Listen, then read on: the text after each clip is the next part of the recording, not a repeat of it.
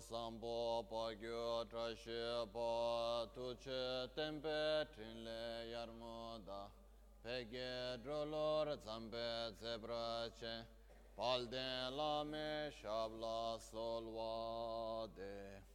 Om Guru Vajradhara Suma Timu Nishasane Karma Uta Vardanya Shri Bhadra Varsa Manya Sarva Siddhi Hum Om Guru Vajradhara Suma Timu Nishasane Karma. Uta Vardanya Shri Bhadra Varsa Manya Sarva Siddhi Hum Om Dara sumatimu nishasane karma Uta vardanye shri badra Varsamanya sarva siddhi hum hum. Om Guru Vajrad Nisha Nishasane karma Uta vardanye shri badra Varsamanya sarva siddhi hum Pakyoke kudan da gelo, pakyoke sundan da gelo, tudan da geyi, tenyerme çinto cingi, makyoke kudan da gelo,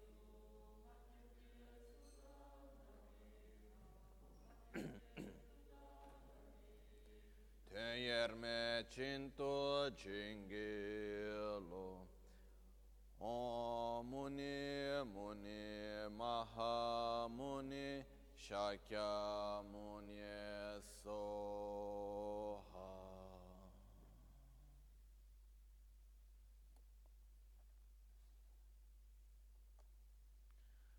O sāṅgē chēdān tsōgē chānām lā chāñchū pārdu dāni kyabsū chī dāgē jīnsō gībē tsōnām gī drālā pēnchirā sāṅgē drūpā rāshū sāṅgē chēdān tsōgē chānām lā chāñchū pārdu dāni kyabsū chī dāgē jīnsō gībē tsōnām gī.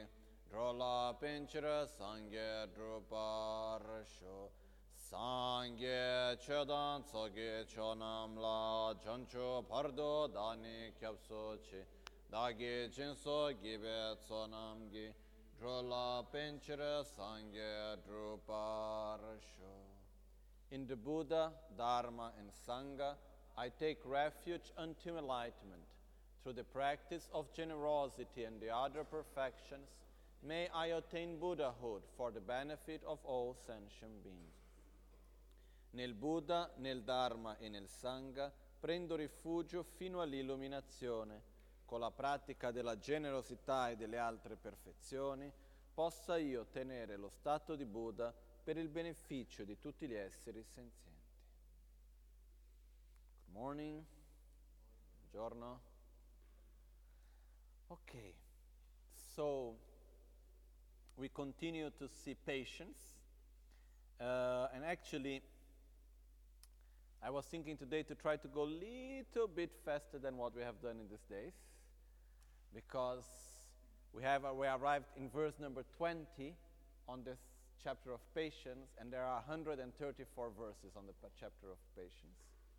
We have actually no hurry to read them, because what's really important for us is to put them into practice. Just to read is not so useful, but still, it's important because the verses they go together. There is a reason for each one of them to be there. So there is a connection between the different verses. So because of that, I wish at least you know we we have many days, but they are not so many. So let's try to go a little bit through them, not to get stuck too much in one or another verse, okay? Quindi io vorrei oggi cercare di andare un pochettino più veloce di questi giorni, eh, nel senso che siamo rimasti abbastanza fermi su alcuni versi, che va benissimo, perché il nostro obiettivo non è quello di semplicemente leggere i versi velocemente, il nostro obiettivo è di capirli e di poter metterli in pratica. Perciò non è che c'è questa fretta di leggere tutto, però allo stesso tempo, per esempio, il capitolo sulla pazienza sono 134 versi, siamo al verso numero 20 ed effettivamente tutti i versi hanno un suo perché, hanno, un, hanno una relazione tra di loro, perciò è importante anche andare, camminare con i versi, non rimanere troppo fermi in un punto o in un altro. Ok? Perciò oggi ci concentriamo per cercare di andare un pochettino più avanti di quello che abbiamo fatto negli ultimi giorni. Perciò cominciamo.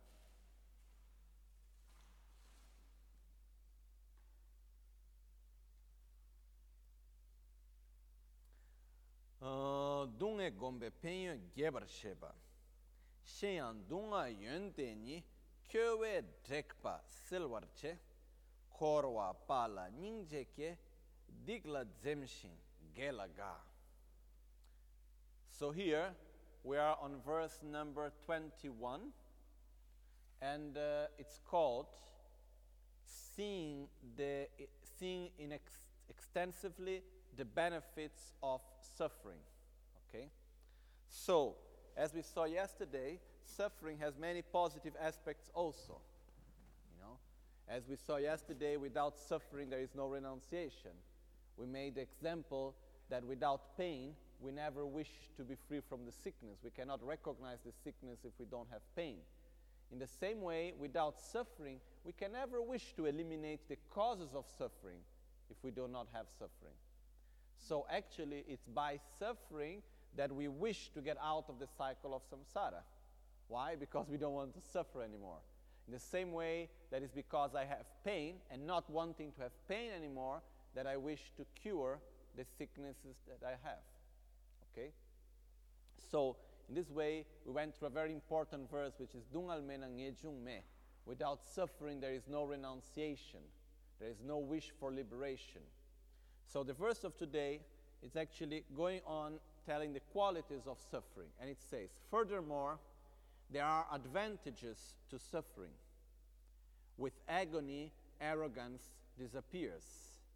Compassion grows for those in recurring samsara. Negative conduct is shunned. And joy is taken in being constructive.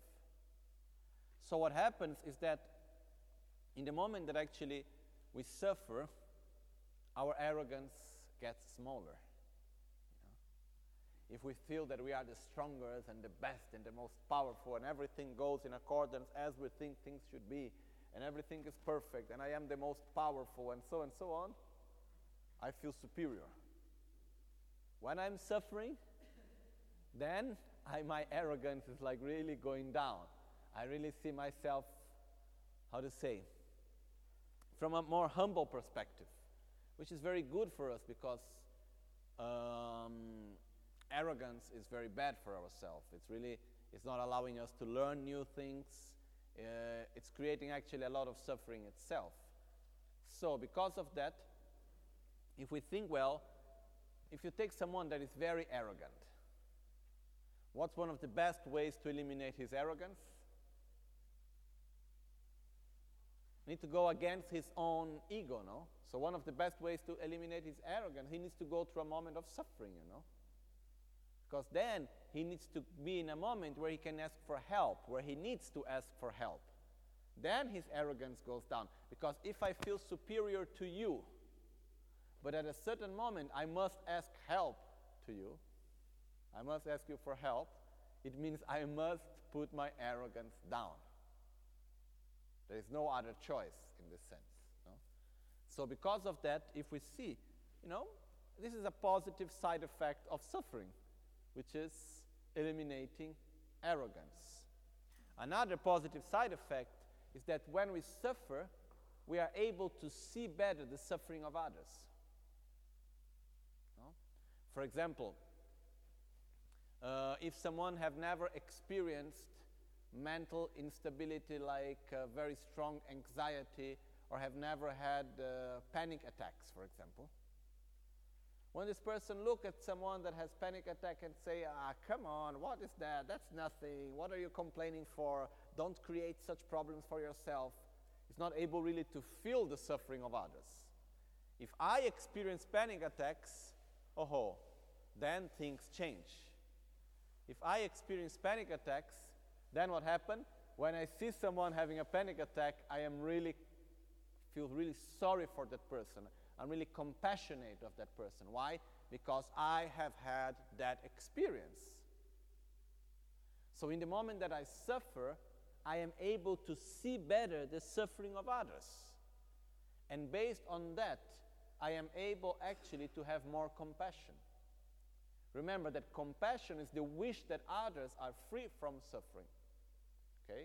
So, already two benefits which are not small from suffering it eliminates our arrogance and it teaches us to be more compassionate. It helps us to be more compassionate.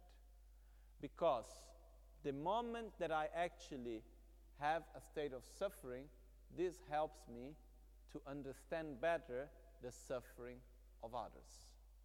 Okay? So, as it says here, furthermore, there are advantages to suffering. With agony, arrogance disappears. Compassion grows for those in recurring samsara. Negative conduct is shunned, and joy is taken in being constructive. Why is that? Because if I know, let's make a more practical example. If I know that, um, one second.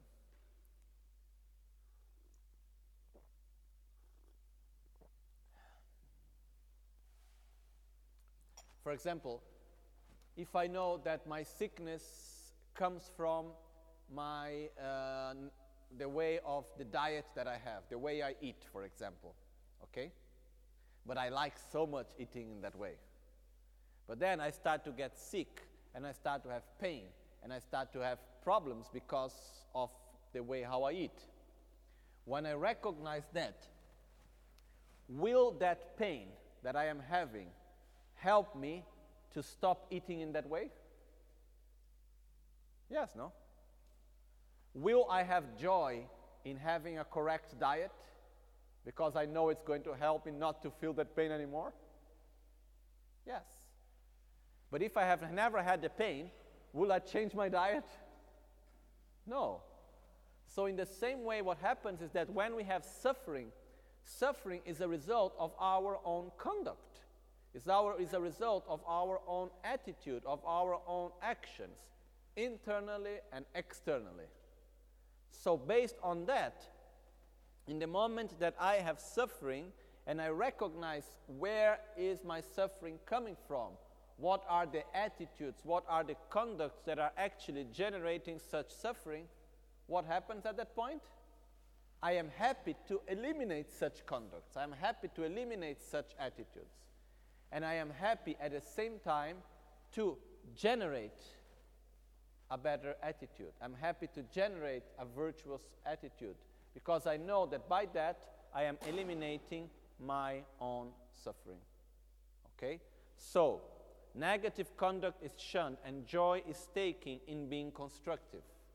This happens actually by being, uh, how to say, by understanding suffering, by seeing suffering.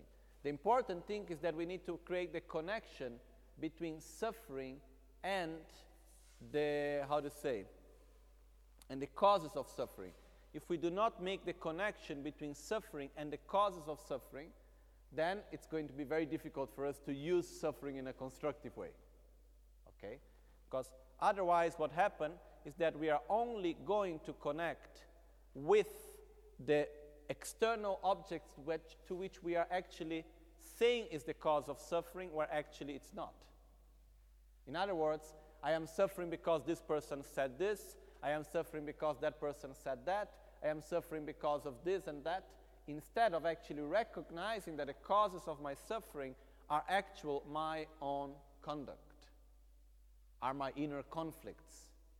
So when I am able to create this link between my inner state and my own suffering, then what happens is that based on that, actually, I am able to use suffering in a positive way, in the sense. Okay? So, this, from this, we can understand very clearly. Furthermore, there are advantages to suffering. With agony, arrogance disappears. compassion grows for those in recurring samsara, negative conduct is shunned, and joy is taken in being constructive. Ok? Bene. So the important thing is that what we need to generate here is an understanding that actually suffering is not that bad. There are positive aspects in suffering. Sure, our objective is to eliminate suffering, okay? But when we suffer, there are positive aspects coming out of suffering also. So we don't need right away to try to destroy anything that we see as the cause of our suffering externally, but we need to lo- learn how to use suffering in a positive way. Okay? But I repeat, this doesn't mean that we need to suffer, that to suffer is good. Okay? The objective is to eliminate suffering. But on the process to eliminate suffering, we can use suffering itself as a method, as a, as a, as a tool to eliminate suffering. Okay? Because our normal attitude is not to suffer, we create more causes of suffering. That's our normal attitude. So here it's showing us that we can do in a different way. We can act in a different way, ok? Bene. Il verso di adesso, il primo verso di oggi, comincia quindi dicendo, fa parte di quello che viene chiamato Dunga Goembepenyo Gebr Sheba, la spiegazione più estesa per il meditare, il familiarizzarsi nei benefici della sofferenza.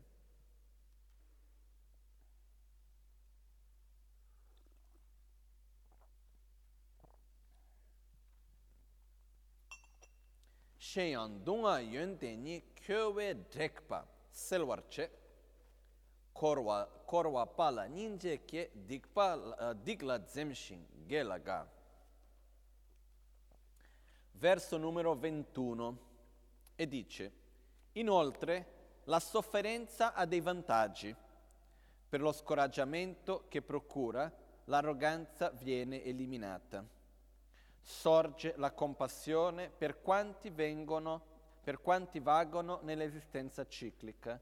Si evita il male e si trova gioia nella virtù. Quindi che cosa accade qua? Innanzitutto, quando c'è la sofferenza, come avevamo detto ieri, quello che accade è nel momento nel quale c'è eh, dolore, c'è il desiderio di uscire dalla malattia. Senza dolore non c'è la voglia di guarire dalla malattia. Nello stesso modo, per esempio, se io mangio in un modo non positivo, se mangio per esempio male e quel mio mangiar male mi porta un certo tipo di malattie, senza che io senta il dolore, non cambierò mai la mia dieta. Nel momento nel quale io sento il dolore e io so che c'è un collegamento tra il mio dolore, la malattia e la mia dieta, automaticamente io avrò gioia nel cambiare la mia dieta, nel eliminare quelle cose dalla mia dieta che tanto mi piacciono mangiare. Però anche se mi piace tanto, nel momento nel quale io sono consapevole che quello è collegato direttamente con un mio malessere che non voglio assolutamente più avere, io ho gioia in smettere di mangiare in quel modo e ho gioia in avere un nuovo tipo di dieta. Perché? Perché io so che quello mi farà bene. Quindi, se non avessi avuto il dolore, cambierei mai la dieta? Eh no. Quindi nello stesso modo che cosa accade? Accade che nel momento nel quale noi soffriamo, e siamo capaci innanzitutto di fare il collegamento che c'è tra la nostra sofferenza e le cause della sofferenza, ossia i nostri conflitti interni, la rabbia, la gelosia, l'invidia, eccetera, eccetera, quello che accade è che in quel modo, riuscendo a fare quel collegamento, questo mi dà una grande forza per eliminare le cause della mia propria sofferenza, per cambiare la mia condotta, cambiare la mia attitudine dal momento nel quale io vedo che c'è un collegamento e io non ho più voglia di soffrire. Quindi la sofferenza mi dà la forza per cambiare la mia condotta, la sofferenza mi dà la forza per cambiare il mio modo di essere, il mio modo di pensare, il mio modo di agire. Perché? Perché io non ho più voglia di soffrire e io riconosco che quello è ciò che mi fa soffrire, perciò voglio cambiare quell'attitudine. Allo stesso tempo, quello che viene detto prima nel verso è la sofferenza ci fa eliminare uno dei più grandi difetti che abbiamo, che è l'arroganza. L'arroganza, il senso di superiorità è una cosa che ci genera sofferenza noi stessi, in realtà, tantissima. Perciò quello che accade, ricordiamoci una cosa, tutti coloro che sono arroganti, o meglio, quando uno si sente superiore a qualcuno è perché si sente inferiore a qualcun altro. Okay? Però quello che accade innanzitutto è che quando uno è arrogante, non è capace di imparare cose nuove, non è capace di stare a suo agio nelle diverse situazioni nelle quali si trova, eccetera, eccetera. Perciò l'arroganza è un male da eliminare e la, la sofferenza ci aiuta a eliminare l'arroganza. Perché se io mi trovo in una situazione di sofferenza nella quale devo chiedere aiuto, a quel punto la mia arroganza viene messa per terra. Perché finché io mi sento superiore finché io mi pongo nella posizione nella quale io sono meglio di te, finché io non devo mai chiedere aiuto, io mi sentirò sempre superiore, mi porrò sempre sopra di te e degli altri. E perciò non riesco mai a eliminare l'arroganza. Nel momento nel quale io sto veramente male, che le cose vanno male, che devo chiedere aiuto, e a quel punto cosa succede? La mia arroganza viene eliminata. È chiaro, non è detto che subito si vada a tagliare dalla radice l'ignoranza, ci sono persone che sono così, l'arroganza, sono persone che sono molto arroganti e quando soffrono è come se vanno a potare l'arroganza e dopo di un po' ricresce, appena si sentono un pochettino meglio, no? Però quello che succede è che guardando per noi stessi, nei momenti di sofferenza l'arroganza viene tagliata. Perciò questa è una cosa ottima per noi. Faccio una parentesi veloce, c'è anche un tipo di arroganza molto strana, c'è chi si sente superiore all'altro perché soffre di più. Questo è un altro tipo di arroganza, però non avete mai visto? No, ma io soffro di più di te, quindi io ho necessito di più attenzione, è come visto come una qualità in qualche modo. Però in generale quando uno soffre la propria arroganza viene schiacciata, viene tagliata e questa è una qualità.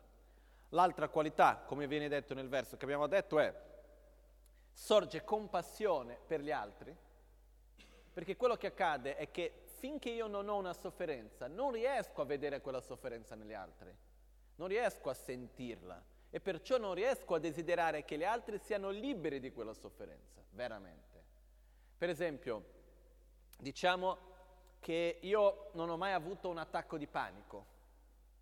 Perciò quello che accade, non avendo mai avuto un attacco di panico, quando vedo una persona che si trova in quella situazione posso dire ma dai, ma che cosa che vuoi che sia, non esagerare, non è successo nulla, non fare queste sceneggiate. Perché? Perché io stesso, non avendo mai avuto quell'esperienza, non riesco a percepire e capire profondamente la sofferenza dell'altro in quel modo. Posso intuire, posso pensare, posso cercare di essere, eh, posso avere empatia per l'altro in mille modi, però per veramente desiderare che l'altro sia libero dalla sua sofferenza è importante che io sappia di che cosa sto parlando e perciò la sofferenza mi aiuta ad avvicinarmi di più a coloro che soffrono. Quindi in questo modo quello che accade è che io vado veramente ad avvicinarmi di più agli altri vado veramente a sviluppare più compassione perché io stesso ho avuto quell'esperienza. Quindi ricordiamoci che la compassione è il desiderio che l'altro sia libero dalla sofferenza. Nel momento nel quale io ho una sofferenza e desidero per me stesso essere libero di quella sofferenza, quando vedo un altro che ha una simile sofferenza, è normale che io desideri che l'altro sia libero di quella sofferenza, basato sull'esperienza che io stesso ho avuto. Quindi, come vediamo, la sofferenza, ricordo, la so- l'obiettivo non è so- avere sofferenza, il nostro obiettivo è uscire dalla sofferenza. Però è incredibile perché la sofferenza stessa può essere un mezzo, una ferramenta, si può dire, un, uno strumento per aiutarci a uscire dalla sofferenza stessa. Ok? Noi di solito cosa facciamo? Per paura di soffrire, per non voler soffrire soffriamo di più. Per paura di soffrire reagiamo creando più cause per la sofferenza ancora. Anche se partiamo da un esempio banalissimo, ok? Sto bevendo il mio tè e mi piace, ok? Cosa succede mentre bevo il tè? Ho paura che il tè finisce. Prima o poi finirà il tè. Quindi comincio già a pre-soffrire. Comincio già a soffrire prima perché fra un po' il tè finirà e dove potrò andare a trovare più tè e non ci sarà un altro tè come questo e come farò senza il mio tè. Invece di godermi il tè che ho adesso, sto già pre-soffrendo di quello che dovrò e magari quando finisco questo tè ci sono ancora altri 50 litri di tè per me e ho sofferto tutto quello prima che non è servito a nulla, comunque non serve a nulla. Perciò quello che accade è che comunque noi per non soffrire soffriamo. Perciò poi diciamo che non siamo pazzi, no? Però quello che succede è che la sofferenza, se viene accettata, se viene vista anche in un modo positivo, come qualcosa che dobbiamo eliminare, però che in realtà può essere anche usata positivamente, ci sono anche degli effetti collaterali positivi, la sofferenza diventa un mezzo per eliminare la sofferenza stessa, perché la sofferenza ci aiuta a eliminare la nostra arroganza, la sofferenza ci aiuta ad avere più compassione per gli altri, la sofferenza ci aiuta ad avere più sforzo, più dedicazione, più gioia in eliminare le cause della sofferenza e in accumulare le nostre proprie virtù. Ok? Quindi per questo diciamo che effettivamente la sofferenza può essere vista in un modo positivo. One example that I gave, which is for me quite interesting how we act many times, you know. We are able, because we don't want to suffer, we suffer more. No? It's quite amazing how we, how we act, you know. Sometimes I really, I'm, I get, the more I observe our mind, the more I, amazed I am how we act, you know. Because, for example, what's our main objective? We don't want to suffer, right? But then what we do, I make one silly example, really silly, really nothing special, but that show us more or less how we work. I am drinking my tea. I really enjoy my tea, okay? It's nice and warm. I, the taste is good. It's really good tea. But it's finishing. So I am worried that the tea is going to fend. So what happened, instead of enjoying my tea, I am already start to worry and I am already afraid of the moment that the tea is going to finish. So I am pre-suffering, you know. I start to pre-suffer. I start to suffer from the suffering that has not yet arrived. So what happened is that I am there worried that the tea is going to finish and by that, what happened is that I'm all the moment, oh, what happened when my tea finish, and then where I'm going to get more tea, how I am going to do, and so and so on, instead of simply doing what? Instead of simply enjoying my tea. Instead of simply enjoying the tea that I have in the present, maybe even I'm here worrying about the tea, and when the tea finishes, there are 50 liters of tea for me to drink there, okay? But I've suffered a lot because I'm worried there will be no more tea. So, that's not only the one thing. Uh, very often there is something that makes us suffer, okay? And because we are so fixed in our mind that we don't want that suffering, we make that suffering 10 times thousand, 10, 10,000 times bigger than what it is. Because we fix our mind in that suffering. And in the moment that we fix our mind in it, it becomes much, much, much bigger. It makes us to suffer much, much more. Okay? So very often we have this attitude that not to suffer, we suffer more. Instead, it's possible actually to use suffering as a mean not to suffer. It's quite amazing, no? But it works like that. Because we can see already three qualities that comes from suffering. Humbleness, compassion, and determination to change our attitudes and our conduct, which is already wonderful, no? Okay? So we need to remember and recognize that on suffering. Okay. Now let's go on to the next verse. Chela ngeber sembe sopa gomba. Geber shebar trowa dan trowa chenso gyu la ra lebe rawan chen maimba. Trowa dan trowa kansa chen maimba. Nyomon kiwo trowar mirikpe gyumzen. Okay, so now we start with the practice of patience. Oh, no, scusate, italiano o inglese? English, okay. So now we go to the practice of patience, and we are in the part which is called um, the reason why we should not get angry, the reason why we cannot get angry with those which are driven by their own mental defilements. Okay? So, this is actually uh, the part of this verse that we are going to do right now.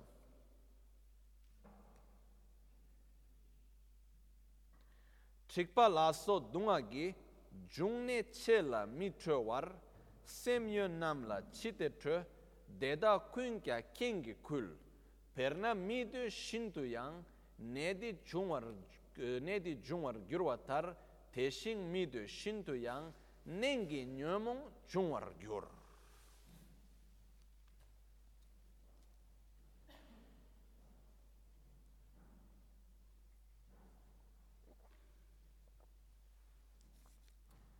Okay, uh, verse number 22.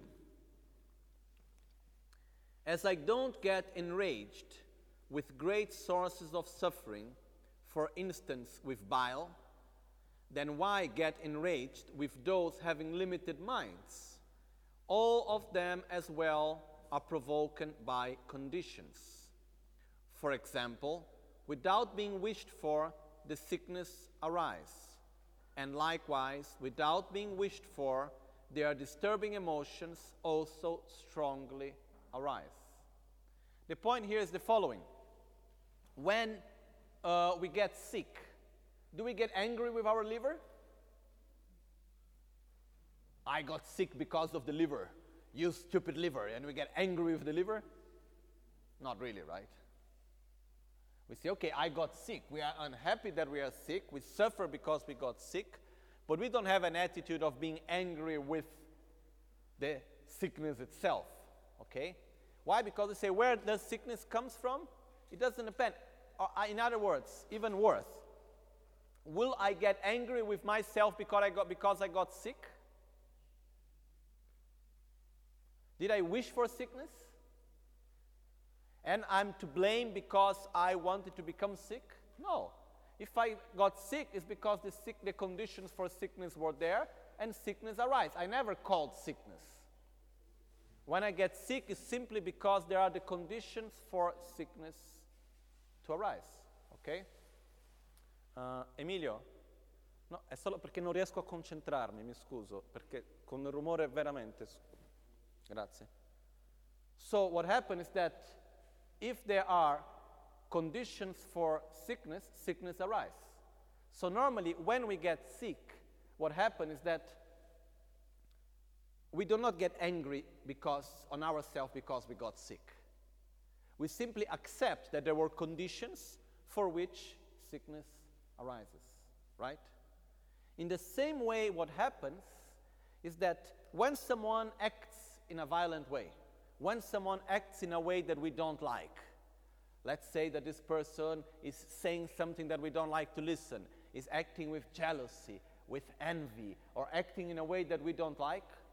Why is this person acting in this way? Because this person had anger and so on. But does that person want to have angry, anger? Does that person want to feel jealous? Does that person want to feel afraid and so have a negative reaction out of his own uh, fear? Yes or not? No. So, why is he acting in this way? Because of the conditions that arise of his own mental defilements, you know. The same way, can I get angry with you because you have a headache? Can I get angry with you because you have a sickness of the whatever, liver or whatever? No. In the same way, what happens is that our own mental defilements, sorry, in the same way, what happens is that when someone acts in a way that we don't like, it's because this person is taken by their own mental defilements, by such conditions that they don't want. So it's not their fault, it's the fault of the mental defilements. So, in the same way that I cannot get angry with you because you have too much bile or too much wind or too much, the example here is giving on bile because when there is too much bile, anger, people become more angry, more nervous, and so on. So, I'm sorry, I cannot get angry with you, I cannot become nervous with you because you are sick. These are conditions that arise. And in the same way, why I don't get angry with you because you are sick? Mainly because what happened is that um, you don't want to be sick. So the reason why I don't get angry with you because when you are sick is because you don't want to be sick. So why should I blame you for something that you don't want to do? In the same way, whoever wants to get angry, whoever wants to be jealous, to be envied, to have fear, and so and so on? No one. So when people act in this way and we react with anger and with nervousness, not accepting their own attitude, actually is because they are driven by their own mental defilements and they don't have any freedom on that really. It's similar to this when, when they get sick. So, because of that, it's not right for us to be angry with people with the acting out of their own mental defilements in the same way that I do. When I get angry, do I get angry because I want, or there is something stronger than me that makes me get angry? When I get jealous and I get envy, when I get when I have, I have fear, when I feel lonely, when I am sad, does all these emotions arise because I want them to arise? Or they just come out of conditions and I'm not able to keep them? In the same way happens to others. But normally, when we see someone acting in this way, we are ready to point the finger into them and say, Oh, it's your fault that you are angry. It's your fault. Why are you angry? You should not be angry. Why are you jealous? You should not be jealous. Why are you talking like this? Why are you acting like that? We are ready to blame others. When it happens to us, we have no power on it. So then why should we blame others of it, you know? There is no reason for that. So, because of that, what happened is that we should really look to other people when other people are acting in a way that we don't like. And remember that what they are doing is out of their own ignorance, is out of their own anger and jealousy and pride and miserliness, and deeply they don't want to act in this way. So there is no reason for us to be angry with them. If we need to be angry with someone, is with their own anger, is with their own ignorance, is, with their own jealousy and pride and so on. That's the one to blame, not the person himself. The same way as it happens with us, you know. Consciously, no one chooses to act in this way. So why to blame him for that reason? Okay? And thinking this way, we protect ourselves from acting in the same way. Ok? Il prossimo verso parte dal fatto che dice la ragione per la quale non dobbiamo arrabbiarci con qualcuno che è preso e influenzato dai propri veleni mentali. E dice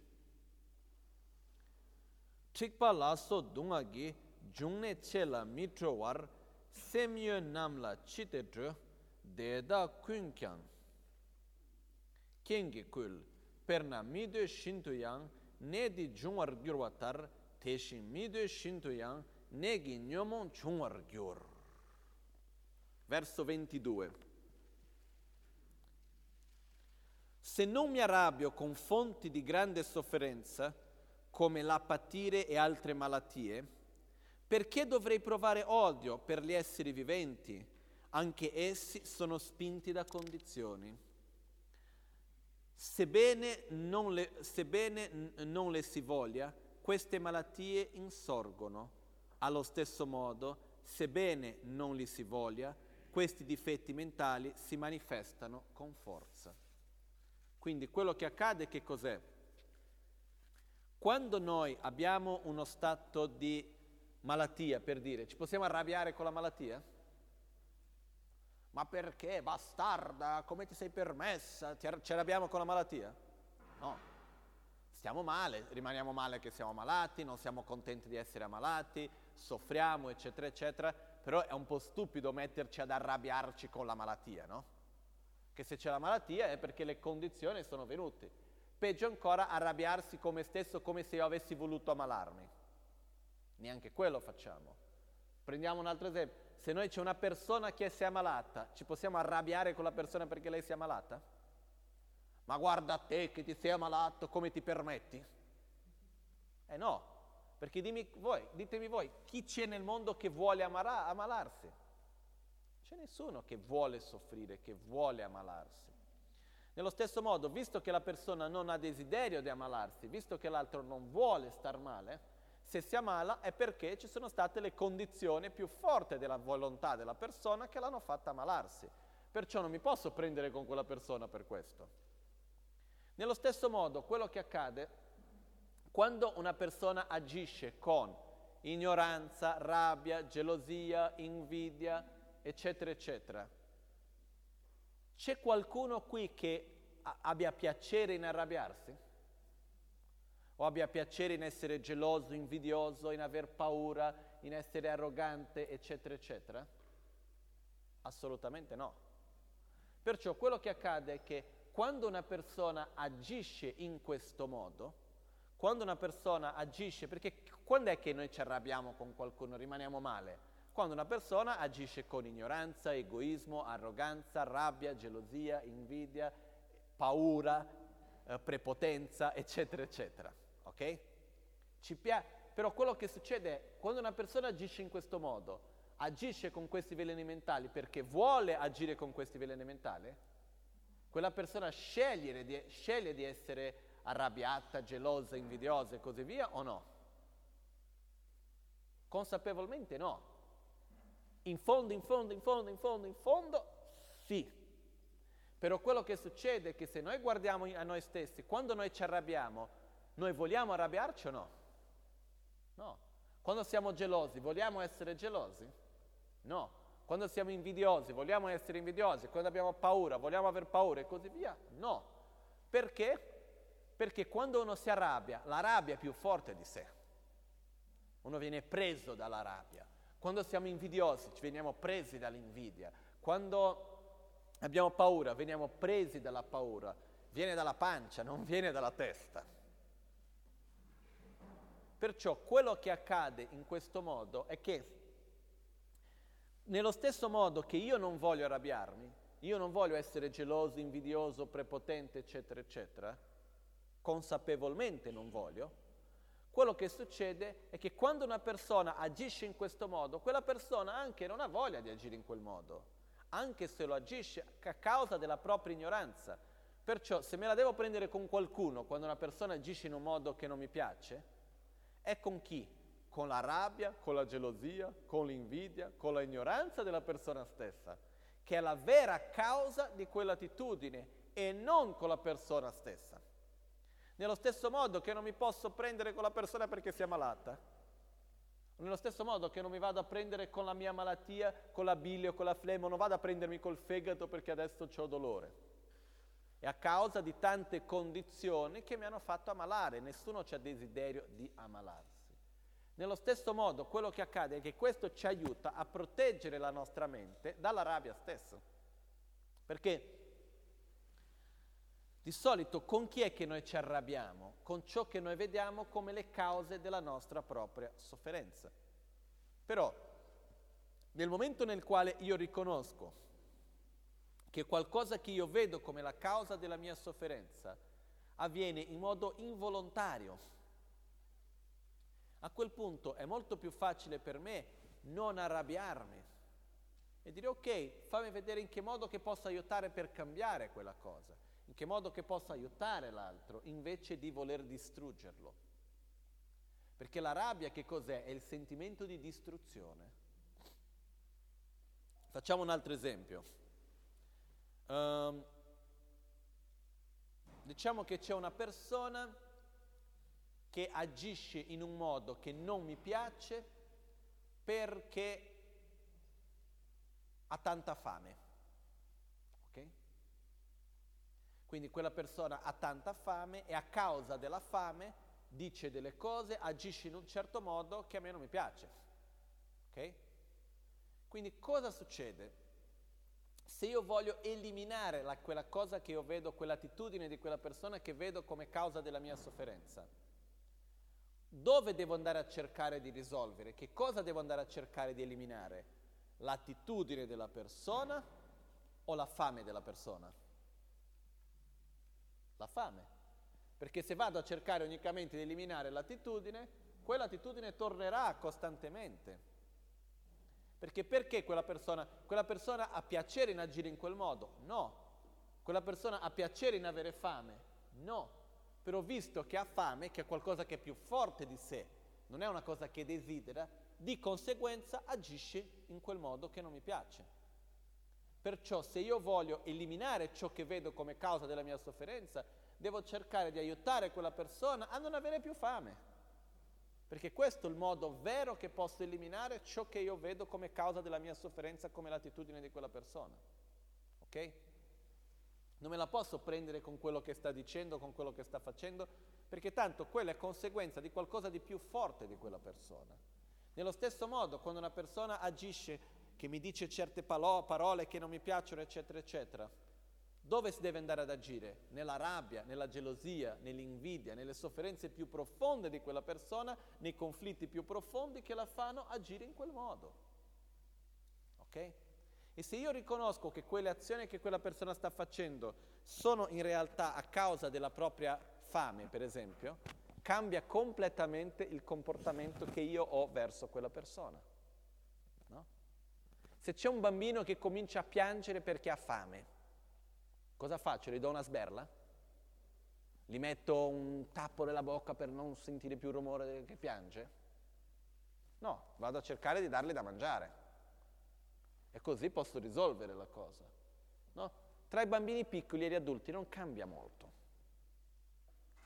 La differenza è che i bambini piccoli quando soffrono vogliono trovare la soluzione piangendo, gli adulti gridano, dicono parole cattive, fanno altre cose.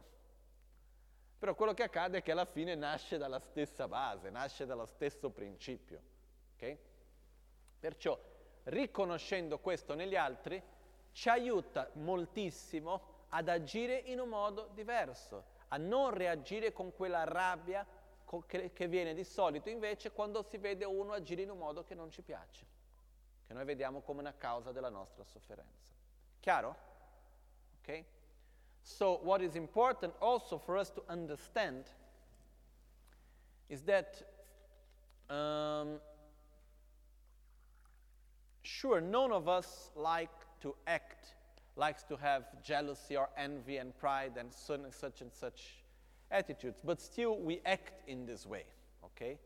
So, what happens is that when we have such attitudes, where they actually come from? They come from our own suffering. They come from our own ignorance. They come from our own mental defilements. So, for example, if there is a person that is very hungry, and because of the hunger of that person, the person out of a lot of hunger have different types of reactions, okay?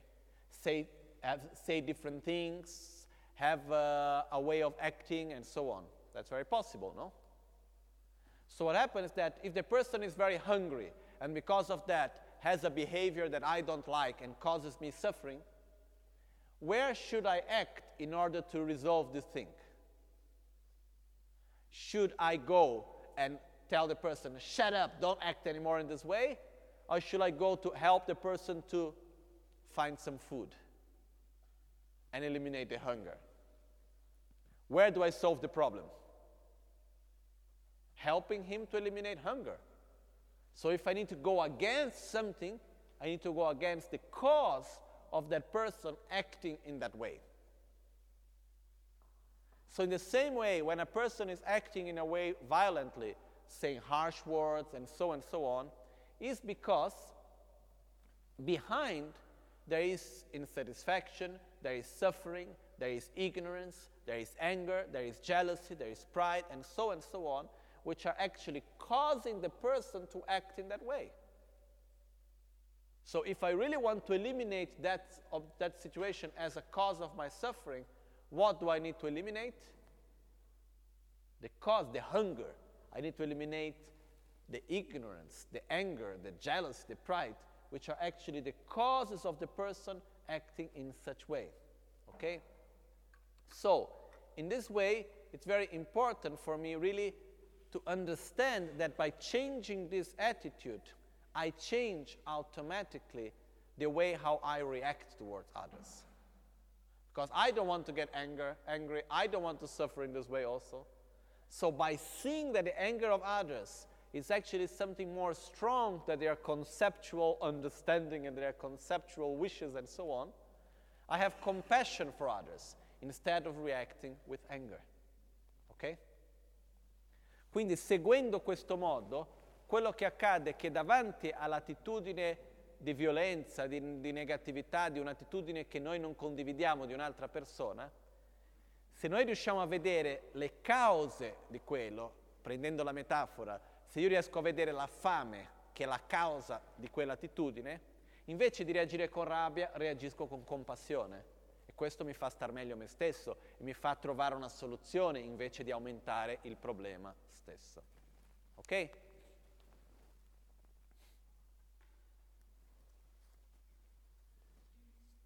Quindi rilego un'altra volta il verso.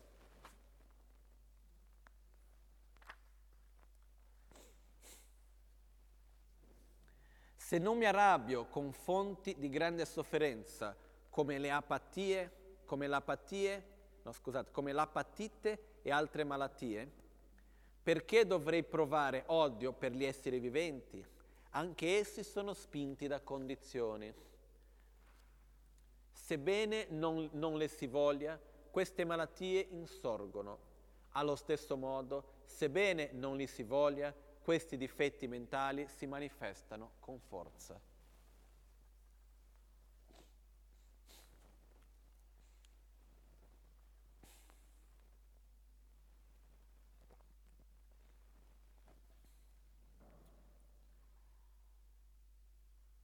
As I don't get enraged with great sources of suffering, for instance with bile, then why get enraged with those having limited minds?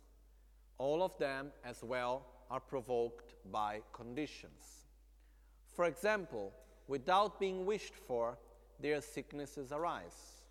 And likewise, without being wished for, their disturbing emotions also strongly arise. Troa döshin, uh, troa döshin tu kebayang maimba. Troar um, troar chashe masam kyang kewo namni kewo namni ginar tu kebar chashe masam kyang trowa deshin kewar gyur verse 24 is the fact which says sentient beings get angry even though they don't want to so when sentient beings get violent and angry it's not because they wish to get angry, it's because there is something stronger than their own wish at that moment. And it says, without thinking, I shall get enraged, people just become enraged. And without thinking, I shall arise, likewise, raise, ra- rage arises. So, you know, who of us say, tomorrow at 5 o'clock, I'm going to get angry? It doesn't happen, you know. We don't say, I want to get angry and so I get angry. We don't say a message, okay, look, I'm going to get angry, be careful, wait a minute. No, anger just comes, you know, without being invited. The same thing happens to others. So when we see someone acting out of it, Rinpoche gave this wonderful example, you know. If we take a person that has an open channel and that has a problem with spirits, okay? happens sometimes that this person loses control of himself without knowing. You know, the person is maybe walking, talking, and suddenly, you know, loses completely control. Does the person know when to lose control? Does that person want to lose control? No. The same thing happens with anger. We are taken like an oracle, but we have an open channel to anger, you know. So we, when we leave the channel open, when we last expect, anger just takes completely power of us and we start saying things we don't want to say, acting in a way we don't want to act, reacting in a way we don't want to react, doing things we don't want to do. Okay? So, in the same way like it happens to us, it's also for others. So remember, why do I need to get angry with someone that is acting in a violent way out of anger? As actually, anger is stronger than their own wish. They don't want to act with anger in the same way that I also don't want. Okay? For example, if someone get angry with us because we were angry, what would we say to him? But I didn't want to get angry. The same things other will answer also to us. Ok? Quindi il prossimo verso dice, nella parte nella quale si dice, nessuno si arrabbia mentre desidera arrabbiarsi. E il verso stesso dice, Trowar chashe masam kyang kewo namni ginar tr kibar chashe masam kyang trowa teshin kewar gyur. Le persone vanno in collera automaticamente, senza bisogno di pensare devo arrabbiarmi. E proprio allo stesso modo si genera la rabbia stessa senza bisogno di pensare ora sorgerò. Ossia, non è che la rabbia dà dei segni che dovrà arrivare. Nessuno di noi pensa, sai, domani o ve- oggi verso le 5 del pomeriggio mi arrabbierò. Quando la rabbia avviene, avviene, arriva senza preavviso. Non è che manda una raccomandata prima dicendo guarda che sto per arrivare. Non è che ci manda un segnale, la rabbia sta per venire. Quando la rabbia viene, viene. Quindi quello che accade è che nello stesso modo che accade a noi, accade anche agli altri. No? È un po' come questo esempio di eh, esiste la possibilità, nei giorni d'oggi è sempre più raro, però persone che hanno come un canale più sottile aperto, quindi possono essere prese, possedute da altri esseri che non hanno un corpo grossolano, da spiriti in un certo modo. Quindi quello che succede è che persone che hanno questo, hanno questo canale aperto, non è che scelgono e invitano, guarda, vieni qua da me, no. Stanno magari facendo una cosa, l'altra e a un certo punto vengono prese. Nello stesso modo noi abbiamo il canale aperto alla rabbia. Perciò cosa succede? Mentre stiamo facendo una cosa, a un certo punto la rabbia ci prende e quando uno è preso dalla rabbia dice cose che non vorrebbe dire, pensa cose che non vorrebbe pensare, prende decisioni che non vorrebbe prendere, fa delle cose che non vorrebbe fare. Perciò quello che succede, nello stesso modo che noi veniamo colpiti dalla rabbia, così involontariamente, così senza desiderare, senza chiamarla, senza invitare, è così che nello stesso modo che se qualcuno se la prende con noi perché noi ci siamo arrabbiati, che cosa rispondiamo alla persona? Ma io mica mi volevo arrabbiare. No? Nello stesso modo succede anche con gli altri. Perciò quello che succede è inutile metterci a prendersela con la rabbia degli altri, perché tanto l'altro non è che voleva arrabbiarsi con lo stesso modo come anch'io non voglio arrabbiarmi. È la stessa cosa che arrabbiarsi con qualcuno perché è malato. Mica mi posso arrabbiare con quella persona perché è malata è una condizione più forte della volontà dell'altro. Lo stesso accade con la rabbia stessa. Ok? È molto chiaro, no? So, let's go on. So, it's very clear this part, no? So, uh, nyeba tada ken le junge rawa meba. Nyeba chinye tamche dang dikpa nampa natso tegun kenge toble jung rāngwā yuwa mā yinō. Tēdā kēngi gyū rāngwā chē mā yinba. Uh, so the next part is saying how actually all the faults, all the, all the faults, all the negative conditions, everything that we see as a cause of suffering actually arises from conditions. In other words, the person acting have a limited freedom to act in such way. If the person is having such attitude, if things are happening in a way, it's because conditions were there for things to happen in that way. So the verse says, a collection of condition doesn't have the intention, I shall create. And what is created didn't have the intention, I am to be created. Okay? So if a situation happens and we don't like that situation and we are not happy with the situation and it shouldn't be like that, why did it happen in that way? Because causes and conditions got together for it to be in that way, you know. And no one of us actually have the real power to put together all the causes and conditions for things to be in that way. So, in the same way, if something happens and we don't want it to happen, and then sometimes in life it happens that things are not as we want, okay? Why things are in that way? Because causes and conditions got together for them to be in that way. Simple as that. So I should accept it instead of being angry. It's not the fault of one person, it's not the fault of the other person, it's the fault of all the causes and conditions that together made the situation to be in that way.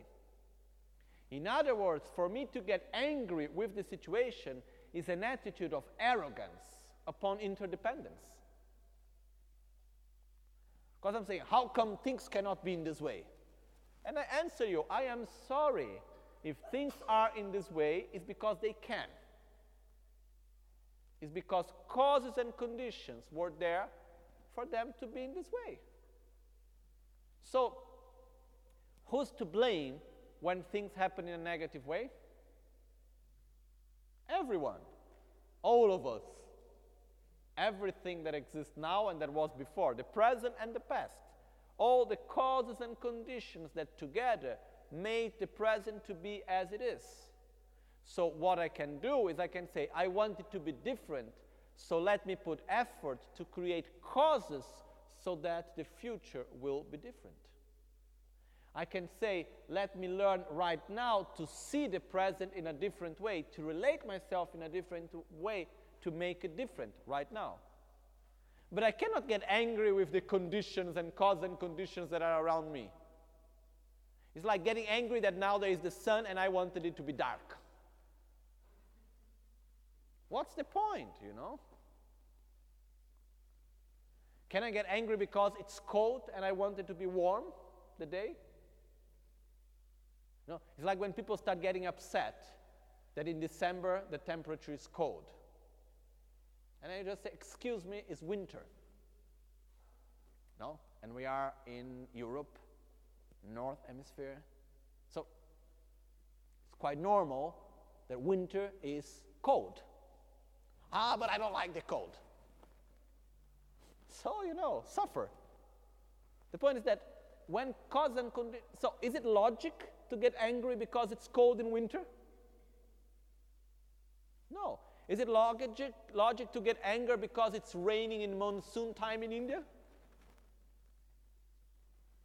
Is it logic to get angry because, I don't know, the wall is white or because anything, you know, because the fire burns? In the same way, it's not logic to get angry with everything else. Why is it cold in winter? Why? Because causes and conditions made the period of winter to be cold. Because the way how the earth is turning around the sun, blah, blah, blah, blah, blah, blah, blah, okay? Because of all these causes and conditions, it's cold. So I say, why do I need to get angry? It's completely ignorant to be angry with something that are conditions that are much beyond my power, right? In the same identical way, when there is a small situation happening in front of me that I don't like, why is that thing happening? Because causes and conditions that do not depend on me are there. So, why do I need to get angry with it? There is no meaning, there is no reason for it.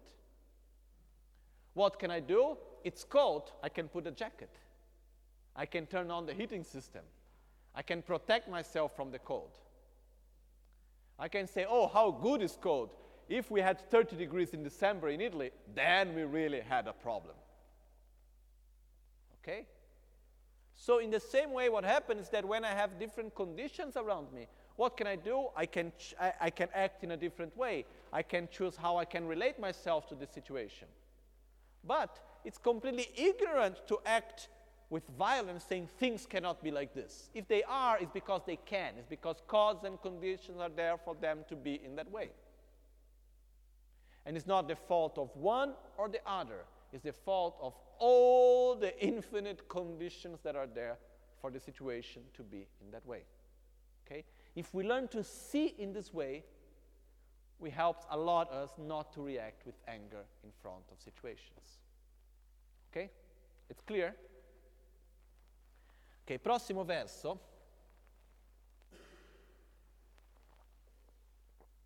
Parla del come ogni cosa che accade accade a causa di diverse cause e condizioni che si mettono insieme. E quindi il verso dice Nyeba chine tamche dan dikpa namba natsopa tekun kingi toble jung rawa yoba maino.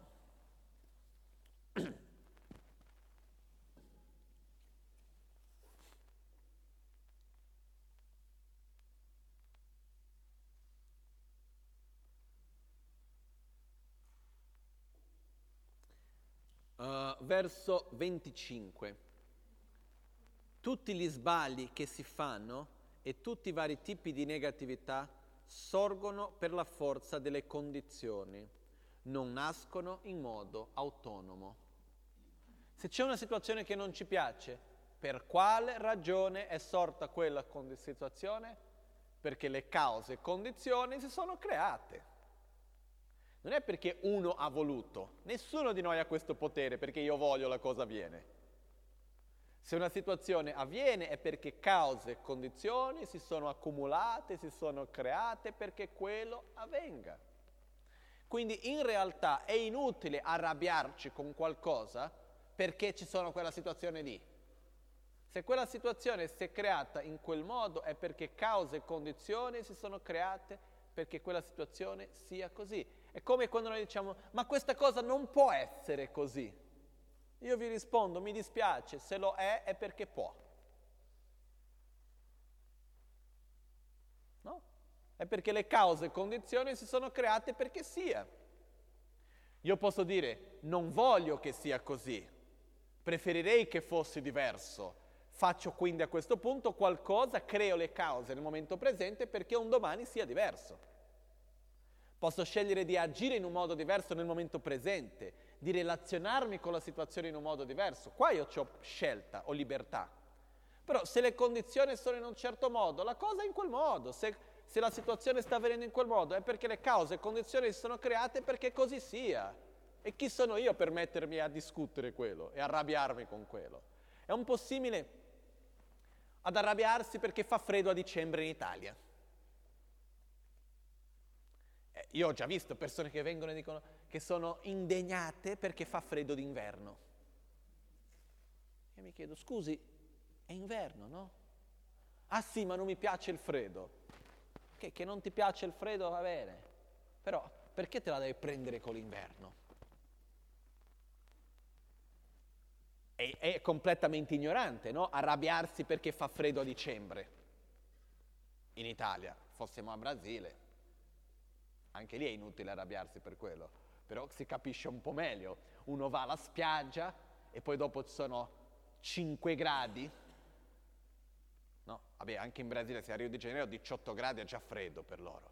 Però quello che succede è che, quello che succede, se uno va in spiaggia in Brasile d'estate e fa freddo, uno dice, che cavolo, sono venuto qua, estate, ma come può far freddo? Uno magari se la prende un po'. Anche questo non va bene.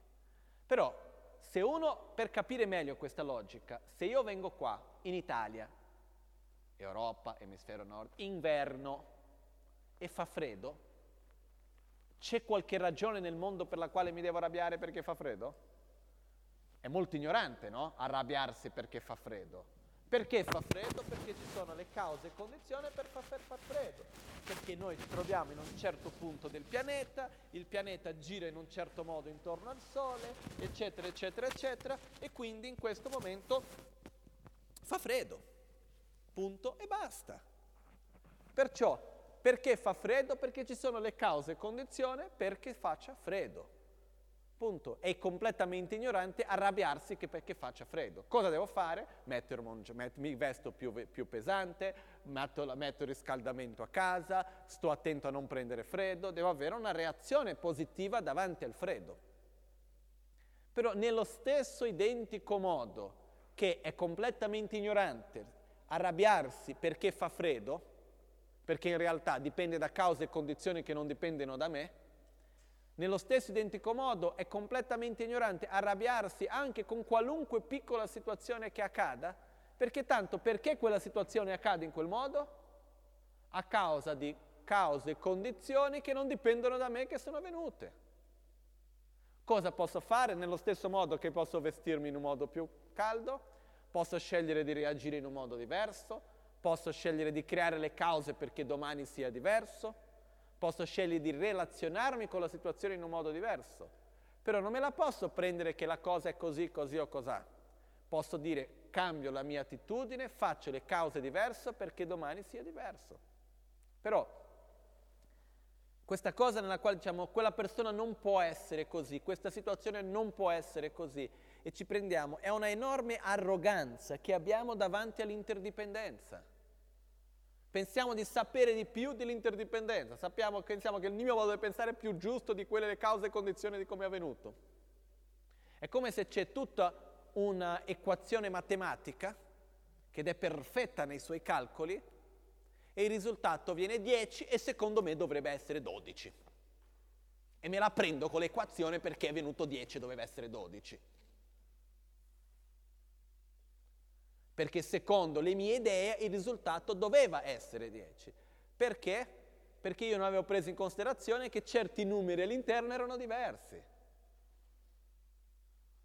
Io avevo solo guardato i primi numeri e pensavo che se tutti i numeri seguissero come pensavo che doveva essere secondo me, nella mia testa, il risultato doveva essere 12. Però, peccato che nel percorrere dell'equazione ci sono stati altri numeri in mezzo che io non li prevedevo e quindi il risultato è stato 10 invece di 12. Mica me la posso prendere con l'equazione. Spesso noi diciamo non può essere così perché non dovrebbe essere stato così. Sì, io pensavo che la cosa dovrebbe andare in un certo modo, ma non è andata perché? Perché le cause e condizioni sono avvenute in un modo diverso di come io stesso me le aspettavo. E questo accade ogni giorno, ogni momento. Quindi un po' di umiltà davanti all'interdipendenza ci aiuta anche a non arrabbiarci tanto, a eliminare la nostra rabbia, a sviluppare più pazienza. If we make an example out of this also, sometimes we also get angry because we say, oh, but things were not supposed to be in this way. You know, I did everything I was supposed to do and things should not have happened in this way. It's like if we take an equation, okay, and the equation is perfect. The mathematical calculations are working in the perfect way, and the result is 10. And I get angry with the equation because the suppo- result was supposed to be 12. Because I started making the equation, and when I started the equation, I had all the program in my mind that the result should be 10. Sorry, the result should be 12. But what happened? Is that after that, other numbers entered in the middle of the equation, or I did not prevent in the right way the, the, equation, so the final result was 10 instead of 12. And I get angry that the result is 10 instead of 12. And I blame the equation itself. Or I blame the one who's making the equation. No. The point is that if the result is 10, it's because the causes and conditions, the different numbers that are there, made so. In the same way, sometimes we have this whole expectation. Things should go in this, this, this, and that way. But we have no control whatsoever in all the causes and conditions that are there for things to happen. So, what's the point of getting nervous, of being angry, if finally things are not as we expected? And in brackets, Very, very rarely things are as we expect, okay? So, what's the point of being angry when things are not as we expect? This is an attitude of arrogance towards interdependence because if things are as they are, it's because causes and conditions has made them to be so. So what should we do? We should act in a different way. We should choose to make different causes to have a different future. We should have humbleness. To have such humbleness upon interdependence helps us to be more patient and to have less anger. Okay? Now,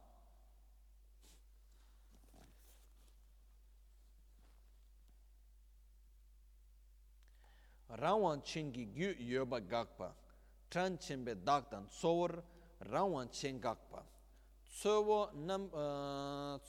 uh, namgyur rāwān chintu kiewa gākpa. Okay, here uh, we go actually, we start into another part of the, this verse is for us maybe a little bit more difficult or more far away to understand, less practical somehow, because it refers to two actually specific Indian traditions of philosophy that today are almost not existent so much, especially in our culture.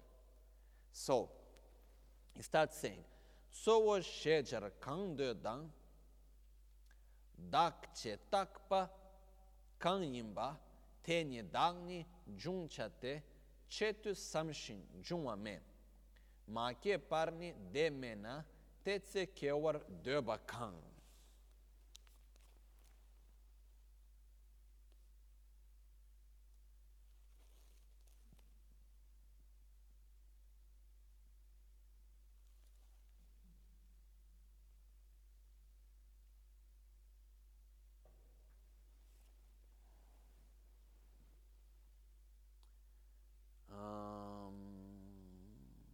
Verse number 27 the darling, which is called the Samkhyas, call primal, primal matter and what they imagine to be the self.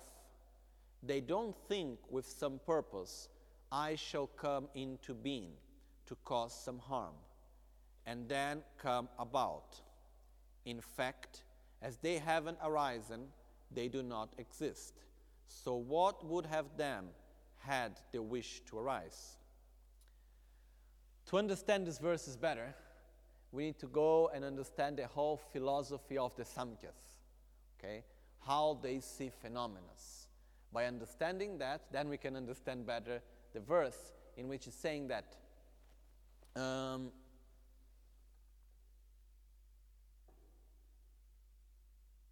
Tsuwo namgyur rawan to keba gakpa when we say that actually phenomena do not arise out of uh, a power that is beyond, out of something that is independent. Okay? Here in, it is called tsowo. Tsowo means the main, the main cause. They accept, the Samkhyas, they accept the existence of something which is a main cause that makes everything to happen. Okay? Some type of God they do not call God, they call the main cause. Okay? So the difficulty when we talk about God is that very often some, some people came to me and say, Do you believe in God? And I say, Give me a definition of God so that I can tell you if I believe or not. Because it's a word that ha- can have many different ways of interpretation. Okay? So they call the main force, okay, which they see that everything that happens comes from this specific main force. So the point here is for us to understand that things happen out of interdependence, not out of one specific main cause. Because if it happens out of main cause and things are not as I like, I can get angry with the main cause, no? Said, oh, you stupid main cause, why do you think, why do you make things like that? If you are the main cause of everything, why do you want things to be in this way? What's the point of making things like that? Can you make my life better? So, what is happening here is saying, look, everything that exists is out of interdependence. Everything that is there is out of interdependence. There is not such a thing that one main cause that creates everything. Okay? And as we go on, it say, Yulak taktu yengyurpe gakpar gyurwa mayino. Shirigi kibo yula rawantu lonchoba gakpa. Then we have another, ver- another philosophy which says that everything happens on the will of the observer, on the will of the beings, of ourselves. Everything depends on our will, which is also not right. Our will, our, it has a very strong power on reality, but it's not the only thing. External reality also exists. So it continues saying, uh, and since a static sentient self would be something that was permanently, permanently occupied with an object, it would never come to cease being so.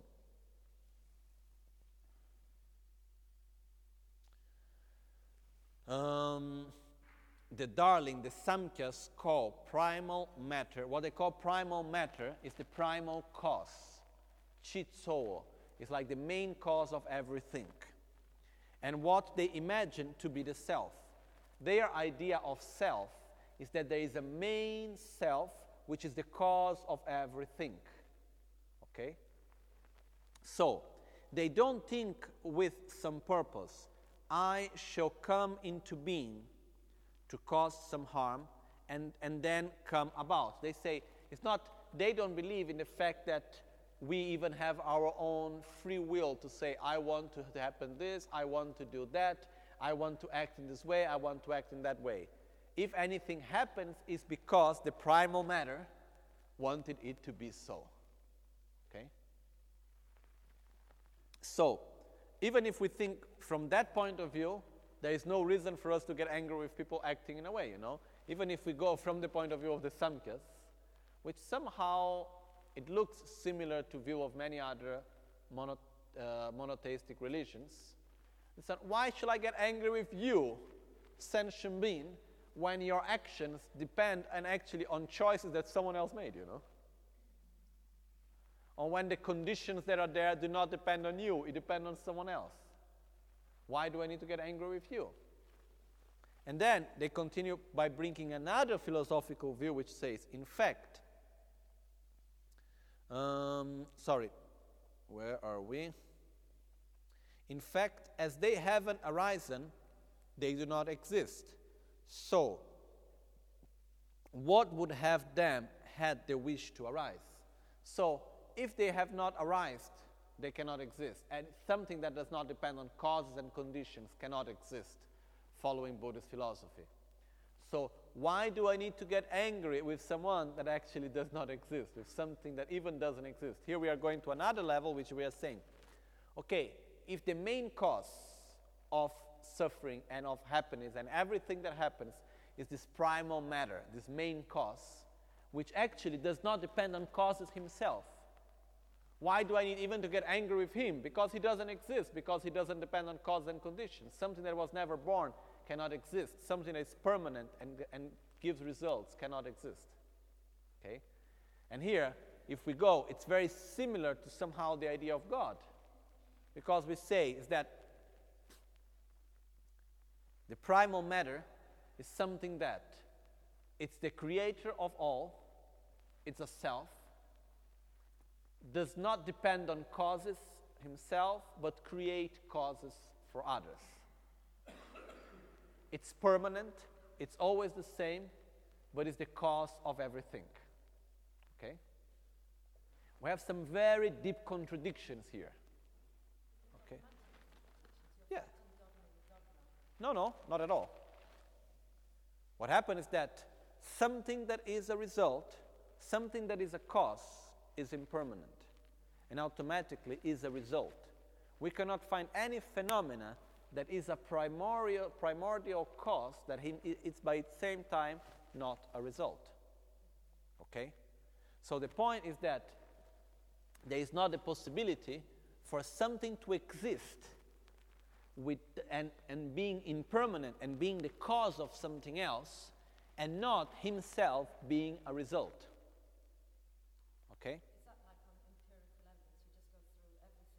You just go through everything and you cannot find anything that is in this way. Okay? And at the same time, what happens is that anything to be a cause, it's a result of impermanence, it's a result of interaction. And in the moment that it is a result of interaction, is a result of being impermanent, it means that something came before, and that's where it comes from, you know. So, actually, if we, if we go through all of this, we come actually to one of the questions that human beings has always been made in all, and where one of the main dogmas comes from, which is where did everything start from? So finally, we have chosen, some people have chosen to have to find something that was the beginning of everything and that actually had not any cause before. In Buddhism, we say there is no a primordial, primordial cause for everything because nothing can exist being a cause and not being a result. It's like a circle that you cannot find the beginning of the circle. This is, a very, this is a, one of the main differences that we can find between Buddhism and most of other religions. Okay? So the point here is to say there is no reason for us, even if we follow the Samkhya view, there is no reason for us to get angry with the people that are acting because it doesn't depend on their choice, it depends on a higher power. And even we cannot get angry with that higher power because it's something that cannot exist from the moment that it does not depend on causes and conditions to exist. Okay? Uh, the way how it's defined, okay? The point here is that I am actually as you said, I am going against a dogma using logics, actually, okay? So what happened is that how is this dogma given? It's given saying this, primar, this prim, prim, primal matter, or God, if we like to call it this way, is something that exists without having had a cause. What is before God? Nothing, you know. But the problem, I'm not going to enter into this in detail because I don't, want, I, don't, I don't like discussing other philosophies with myself without having the deep understanding of the other philosophy. If there is someone that has a deep understanding on other philosophy, then we can discuss, you know. But uh, I have my, from my understanding, from what I have seen, I have heard, it looks like something that is permanent. It doesn't have any cause. There is not something which is, has been before. There is not something that has, there is a cause of God in this way.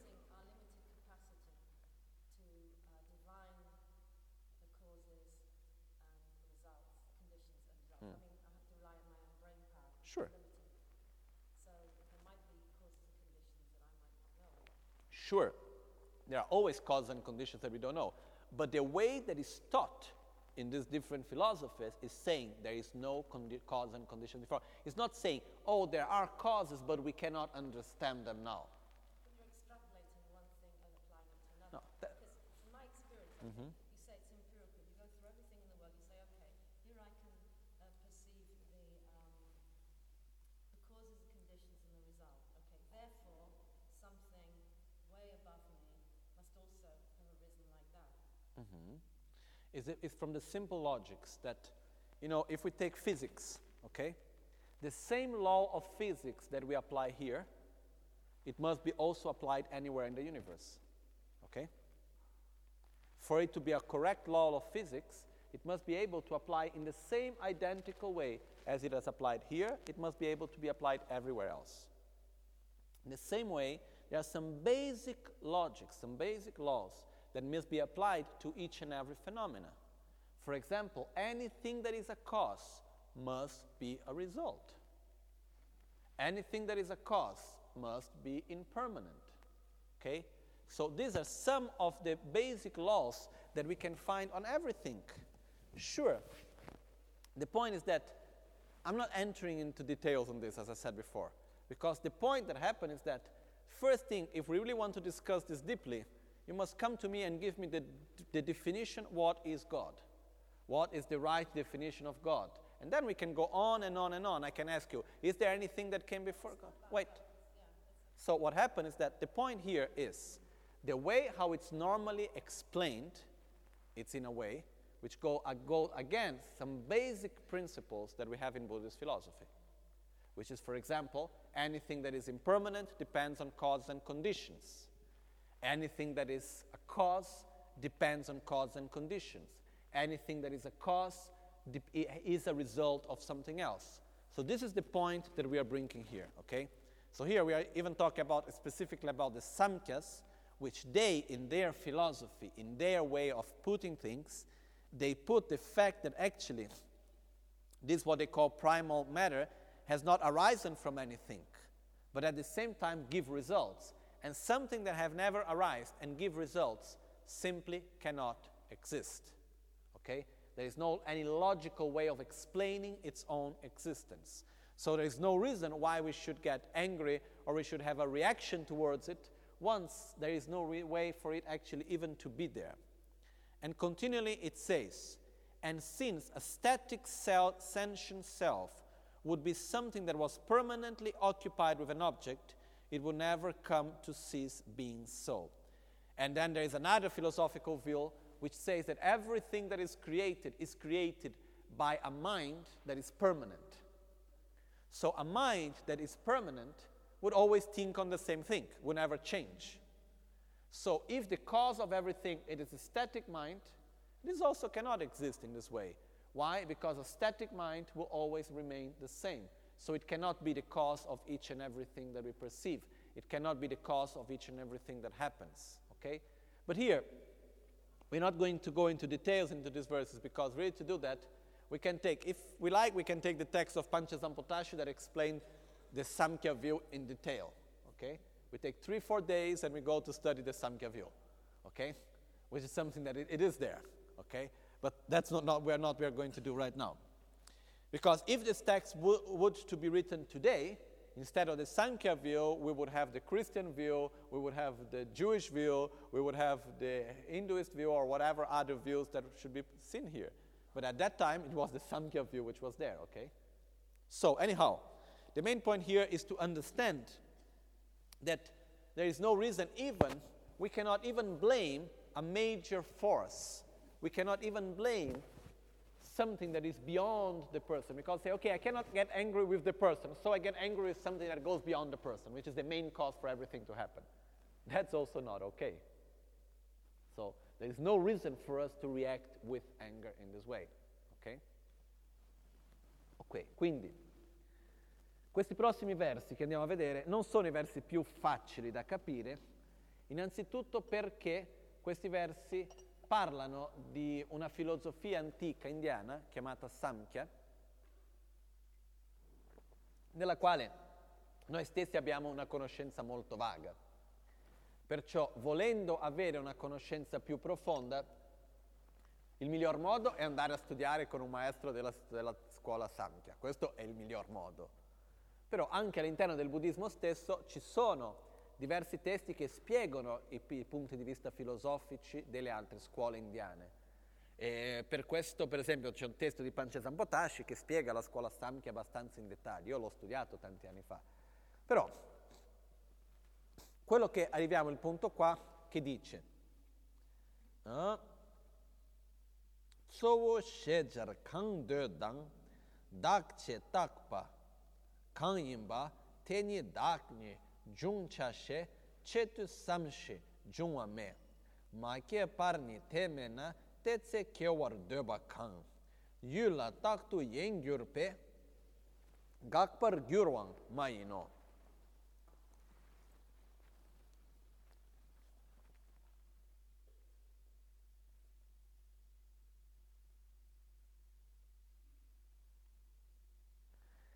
se essi sono non prodotti e non esistenti, come potrebbero avere... No, aspetta, qua. Ah no, scusate, verso 27. Ciò che è chiamato dai Samkhya sostanza primordiale è ciò che è designato come un sé non sorgono dopo aver proposito, di proposito pensato, ora mi ori, originerò. Se essi non sono prodotti e non esistenti, come potrebbero aver desiderato di produrre? Qua il punto che si va a porre, sono, possiamo prendere due spunti su questo. Io adesso non entrerò nei dettagli perché innanzitutto non abbiamo qua la conoscenza dettagliata della scuola Samkhya, prima di tutto. Secondo, anche per studiare è una cosa che ci vuole più tempo. Però il punto che viene ci riportato è questo. La scuola Samkhya crede una cosa, un dettaglio solo, queste scuole antiche indiane hanno tante cose molto simili al buddismo. La legge del karma, la reincarnazione, lo, lo stile della condotta morale, tante cose sono molto simili. Però ci sono alcuni principi filosofici alla base che sono diversi e uno è uno di questi. Secondo la scuola Samkhya, chiamato, i fenomeni vengono divisi in 25 categorie, tra i quali c'è una di queste che viene chiamata Tsowo, Chitsowo in tibetano, che sarebbe la forza primordiale, che sarebbe la, ciò che è la causa di tutto che avviene, è il grande sé, è la grande identità dell'universo, è la causa di tutto ciò che avviene, che allo stesso tempo è onnipotente, è permanente, non dipende da cause e condizioni per esistere e non c'è nulla che sia esistito prima di essa. Ok? Quello che succede è che secondo la filosofia buddista abbiamo un po' di contraddizione in questo, perché quello che accade è che ricordiamoci che nel buddismo non esiste il dogma, quindi quello che accade è che non possiamo dire che una cosa in un modo semplicemente perché così è, punto e basta. Qualunque cosa che viene spiegata ha un suo perché e deve avere anche una sua logica che c'è dietro. Uno dei punti importanti nella filosofia buddista che è un po' simile alla fisica. Nella fisica una cosa molto importante è che una legge della fisica che si deve applicare per essere valida debba poter essere applicata ovunque nell'intero universo. La stessa legge della fisica io devo poter applicarla qui alla Terra come la devo poter applicare a Marte, nella Luna, nel Sole, ovunque sia nell'intero universo. Devo poter applicarla nello stesso identico modo. Okay? Questo quando parliamo di fisica. La stessa cosa che accade è che nella filosofia buddista se c'è una legge, se c'è una regola che va applicata a un fenomeno impermanente, quella regola deve essere poter, uno deve poter applicarla a qualunque fenomeno impermanente, non può esserci una eccezione. Se c'è un'eccezione vuol dire che quella regola non funziona. E ci sono alcune regole, per modo di dire regole, alcune caratteristiche che sono molto chiare e che si vanno a trovare in tutti i fenomeni impermanenti. Per esempio, tutti i fenomeni impermanenti dipendono da cause e condizioni. Tutti i fenomeni che sono una causa sono a sua volta un risultato. Tutti i fenomeni che sono un risultato sono anche una causa. Tutti i fenomeni che sono una causa sono impermanenti, sono costantemente in trasformazione. Ok? E questa è una regola che funziona molto bene se noi andiamo a vederla per ogni fenomeno dove si va a cercare. Quindi quello che accade è che nel momento nel quale mi viene a dire io vado a vedere, cercare questo fenomeno, che poi è un'identità, è un sé, è un, è, è, non è un fenomeno inanimato, ok? Ha una sua volontà addirittura. Quindi quando vado a vedere qualcosa che abbia una sua volontà, automaticamente deve essere impermanente, prima di tutto. Perché se c'è volontà vuol dire che c'è movimento, vuol dire che c'è cambiamento, vuol dire che c'è trasformazione. Ogni, qualcosa, ogni qualunque cosa che è impermanente deve subire, deve essere, esistere sotto la legge di causa ed effetto, deve dipendere da cause e condizioni per esistere in quel modo non è indipendente, non esiste indipendentemente dalle cause e condizioni. Perciò se è una causa è anche un risultato. E la visione che i Samkhya danno viene chiamato Takchi Rawan Chengedak. La definizione che viene data è che questo sé, questa entità primordiale, è a sua volta permanente, perciò non cambia mai, è sempre uguale, è unica ed onnipotente e perciò in quanto permanente non dipende da cause e condizioni, è una cosa che è sempre esistita così com'è, non è mai cambiata e non cambierà mai. Allo stesso tempo però è la causa di ogni cosa che esiste. E quello che accade è che seguendo la filosofia che Buddha ci ha trasmesso, seguendo la filosofia buddista, però ora non voglio entrare nei dettagli su questo perché possiamo passare dei giorni e giorni a discutere su questo punto. Una delle cose che qualunque cosa che sia una causa deve essere a sua volta un risultato. Poi se c'è una cosa nella quale c'è intenzione, la mente non può mai essere permanente, perché se la mente fosse permanente dovrebbe rimanere sempre ferma sullo stesso pensiero, non può avere pensieri diversi allo stesso tempo. C'è un punto che qua possiamo entrare in una lunga discussione, ovviamente, perché effettivamente, anche se stiamo parlando della tradizione Samkhya, si va a parlare di questa figura, di questo concetto, di questa diciamo, immagine molto importante per tante culture e religioni che spesso viene chiamata Dio.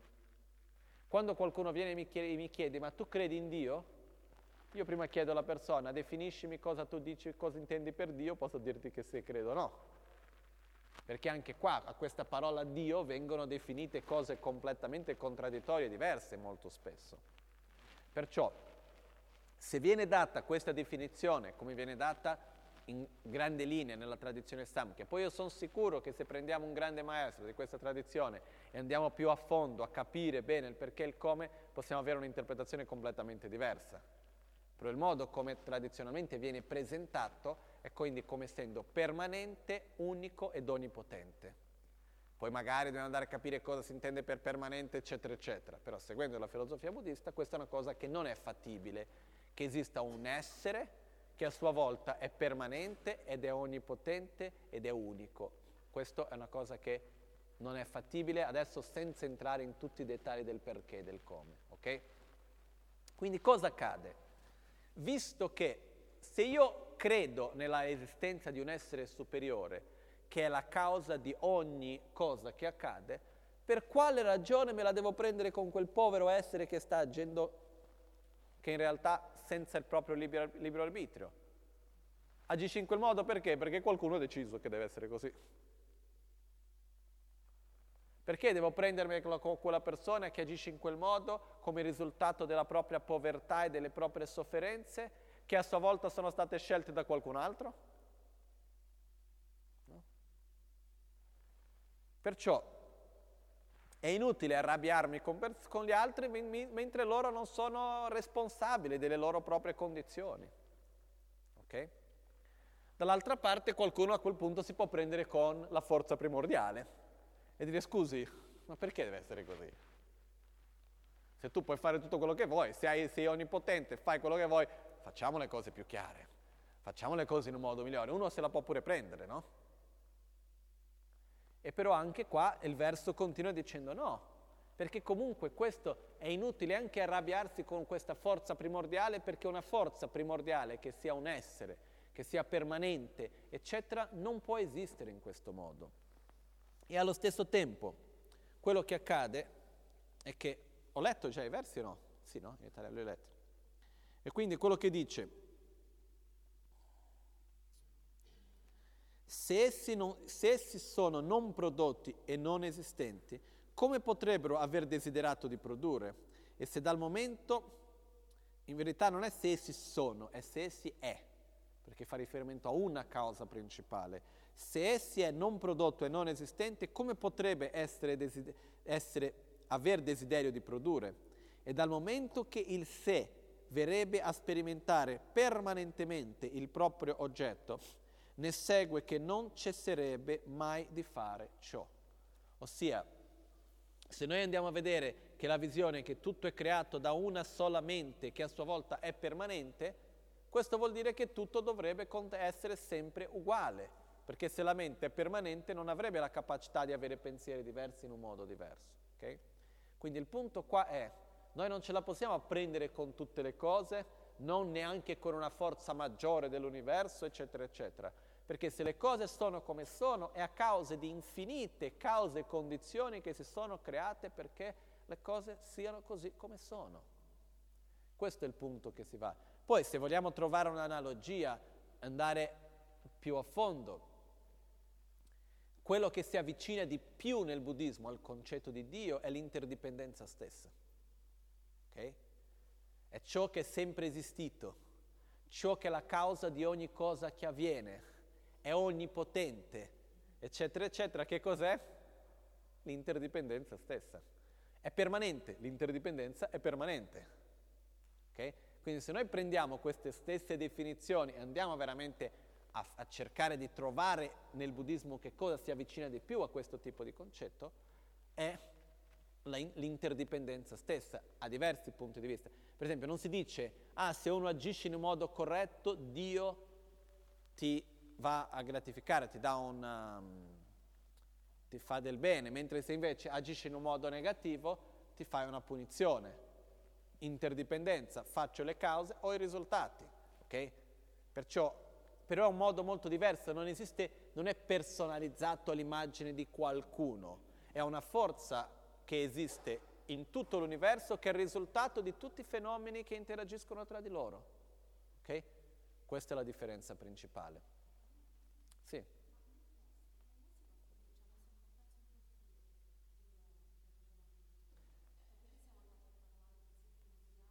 No, si va a parlare di questo perché sta, ci sta dando le ragioni no? per la quale in realtà non dobbiamo arrabbiarci, non abbiamo le ragioni per prendercela con una persona piuttosto che con un'altra. E quindi ci stanno dando diverse ragioni per questo. Una ragione qual è? Se esiste un sé primordiale che è la causa di tutto, perché mi devo prendere con l'individuo?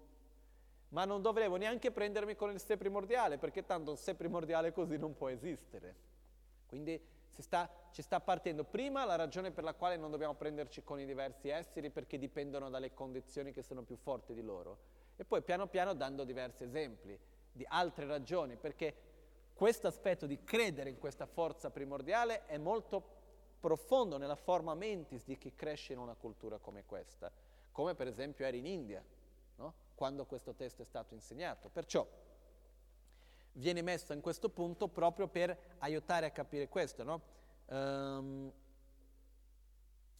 per eliminare che esista una causa, il, il, diciamo, la parte, il subject, no? come si dice in italiano, il, l'argomento che parte a questo punto viene chiamato Rawan Chingigyu Yoba Gakpa, eliminare la esistenza di una causa onnipotente delle cose che accadono. Perciò, eliminando questa esistenza di una causa onnipotente, io non devo neanche prendermi né con gli esseri, ma neanche con una cosa maggiore che vada al di là. Questo, questo viene per aiutarci a capire l'interdipendenza, perché capendo l'interdipendenza ci aiuta a sviluppare pazienza, compassione ed eliminare la nostra propria rabbia. Okay? So the question was, why at this point of the text we are talking about primordial self and so and so on? The reason is that for us to be able to eliminate our anger and so on, one of the important things for us to do is to understand and realize interdependence. To understand that there is no such a thing as a primordial cause for everything to happen, but things exist out of the interdependence that exists between all phenomena. So, for me to understand interdependence, gradually we close the doors of wrong understanding. For example, we first, the first verse that came before, we're going against the fact that if something happens because the fault of this or that person. This we already closed on the verses that came before. We said, if the person is acting this way, it's because cause and conditions were there for things to happen in that way. Now here we come but is also not even caused by a major force that is the force for everything.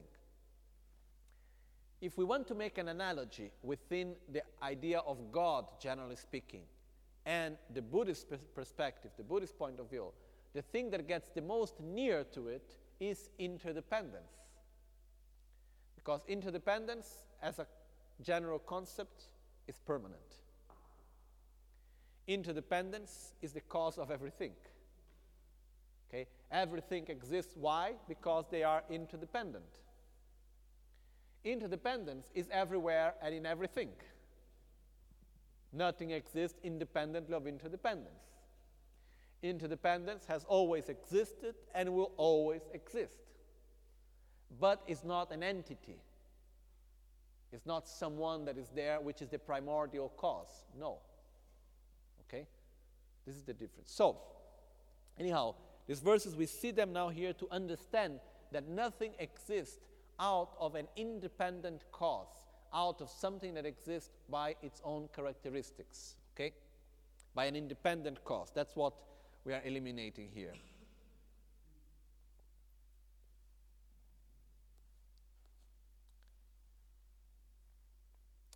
Rikpa chenbe dak rawan chengakpa takpe drebu kebar mi teba.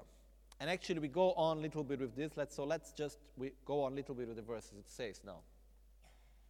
Oh, actually, time is more or less there. So, chite dakte takna ni kashin cheba mebar ngu. Shendan tena yang gyurwa mela chichar yo. Chebe tseyang ngun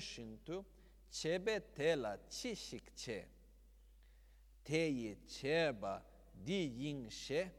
Delwar gyurwa kangshik yo.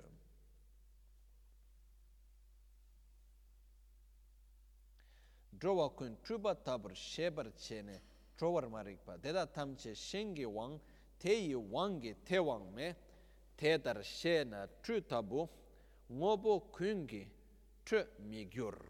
Okay, we go until this verse. And tomorrow maybe I can explain a little bit more in detail because at least we finish with something that we can have a practical conclusion, okay? And it says, verse 29 But if the self were static and non sentient, like the Nyaya asserts, it would obviously be without actions, like the sky. If the self were to be permanent, it will be without actions, like the sky. So, even if it met with other conditions, what activity could something unchangeable have? Even if it will be, if it's permanent, even if it gets in contact with other conditions, what result can come from something that is permanent? Nothing. If even at the time of the action it remains as before, what could have been done by it from the action. And if there was something called this is this is its action, which is the one that made them connected. Thus, everything's under the power of others. And powers they are under, uh, and, and the powers they are under aren't under their own power. Having understood this, I should not become angry with any phenomena, they are like magic emanations. Okay? So the point here is understanding that something as a permanent cause does not exist. Okay? Because there's also some philosophical views that believe in permanent cause. Okay? Oh, this happened why? Because of this cause, and it's always being like this. So the point is that nothing exists as a cause that is permanent, that exists by its own characteristics as such. Everything that exists is interdependent. It's because of so many causes and conditions. So, the best verse for us to conclude, to understand the meaning of all the verses that came before, is verse 31 that say, Thus, everything is under the power of others. Everything that exists is because other phenomena exist and interact to them. And the power and the powers they are under and the power that they are under also do not exist out of their own power, are also under the power of others. So, having understood this interdependence, I shall not become angry with any phenomena. Because each and every phenomena that I can see exists. Why? Because there are other phenomena that make them to be so. And these phenomena are like that because there are other phenomena that make them to be so. And everything is interconnected. So why can I become angry with someone which is that's not the main cause of it being like that? So being in this way, I see everything as a simple magic emanation. You know? It's like when we turn on the projector and we see the images projected there. Why can we see such image? Because there are light coming, because there is the different signal which is given, many different pixels and colors that put together we see the image there is the light, there is the background, all so many things. And if we go to each and every one of them, why they exist? Because of so many other conditions. So, as because there is no such a thing as a primordial cause, something that exists out of its own characteristics, something that exists independently of cause and conditions, There is no phenomena whatsoever to which is worth to get angry. Because there is no such a thing as the cause of the problem, the cause of our suffering. If, it happen, if a situation is in this way, it's because cause and conditions made it to be in this way. Then I go to check the causes that made it to be in this way. Why the causes were like this? Because causes and conditions made it to be in that way. And I can go till the infinite in this way.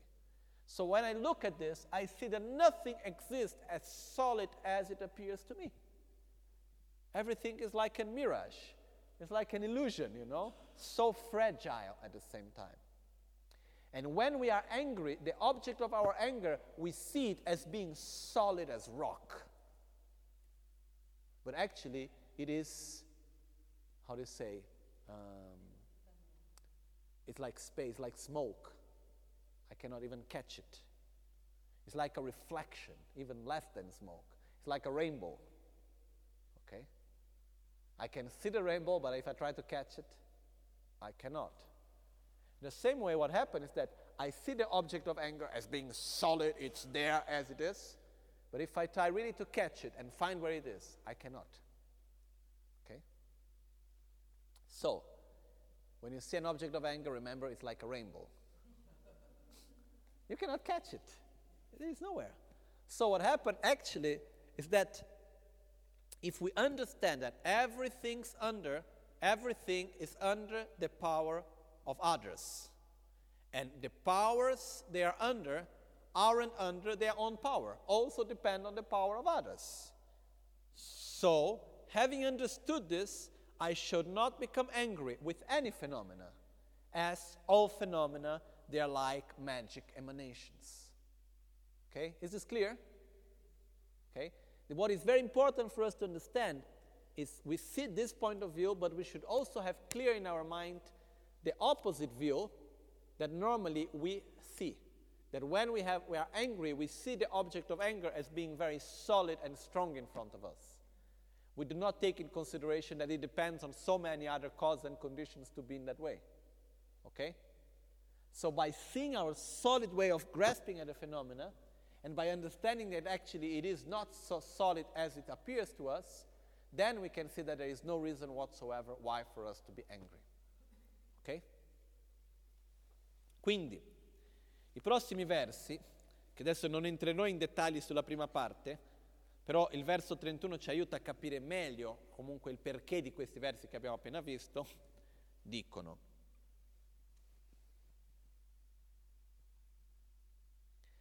sowo shejar kando dang dakche takpa kan yinba tenye dani chungcha she chetu samshi jungwa me ma ke pani teme na tetse kewar doba kan yula takto yengyurwa gakpar gyurwa ma yinno. Chite dakte ta na ni kashin chebar mebar ngu kenam shendan teba tena yang gyurwa me la chichar yo.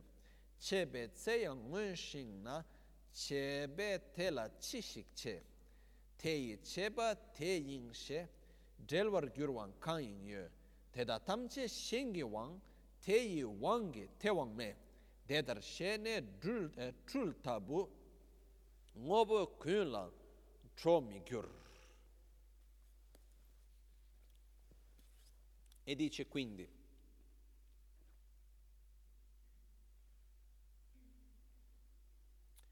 Inoltre, verso 29, inoltre se il sé fosse permanente, chiaramente sarebbe privo di azione, così come lo spazio. E anche se entrasse in contatto con altre condizioni, come potrebbe la sua immutabilità esserne influenzata?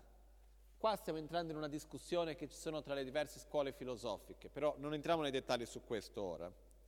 Se perfino agendo su di esso rimane come era in precedenza, come potrà condizionarlo un'azione? Se dicessi perciò che questa lo influenza, come potrebbero mai essere in relazione i due? Per cui ogni fenomeno dipende da altri fenomeni. Ogni fenomeno dipende da altri fattori che sono dipendenti a loro volta, che sono dipendenti a loro volta. Nulla esiste autonomamente. Avendo compreso ciò, non dovrei andare in collera con i fenomeni che sono simili a miraggi. Cosa vuol dire questo? Innanzitutto che non esiste nulla che possa ave- esistere indipendentemente dalle proprie cause e condizioni. Ok? Non c'è nessun fenomeno che è lì solido come spesso appare a noi. Quando noi abbiamo davanti a noi un oggetto di rabbia, a noi ci pare che dipende da cause e condizioni per il cui è così o è in quel modo punto e basta. Ci abbiamo davanti a noi è così e non si discute. Ok? Perciò quello che accade è che vedendo che non esiste nessun fenomeno che possa esistere così in modo permanente e solido, ogni fenomeno che esiste è in quel modo perché? Perché dipende da altri, non è autonomo. E anche quei fenomeni da cui dipende, a loro volta dipendono da altri. E così possiamo andare all'infinito. Perciò quello che accade è che se io vado a cercare di incolpare qualcuno, è la tua colpa perché è successo così. Qualcuno dice guarda non è colpa mia, se è successo così è perché ci sono state quelle condizioni e quelle altre cause. Ok, chi è il colpevole? Andiamo a cercare quelle altre cause. Andiamo a quelle altre cause e le altre cause dicono scusate non è colpa nostra. Se è successo così è perché è successo questo, quello, quello, quello, quello e quell'altro. Fin quando possiamo andare? All'infinito. Ok? Questo cosa ci fa vedere? Che non esiste una ragione che sia la causa solida per il quale una cosa avviene in un certo modo. Anche perché quando una situazione accade è perché dipende da tantissime, tantissime, tantissime cause e condizioni perché sia in quel modo. Per esempio, non lo so, quando una persona agisce, risponde male, dice una cosa, perché dice questo? Per l'educazione che ha ricevuto, perché è arrabbiata perché è successo qualcosa, magari in un momento di tensione, quindi ha paura, perciò reagisce in quel modo, perché un po' di giorni fa è stato detto una cosa, quindi è rimasto quell'impronta nella mente. Per...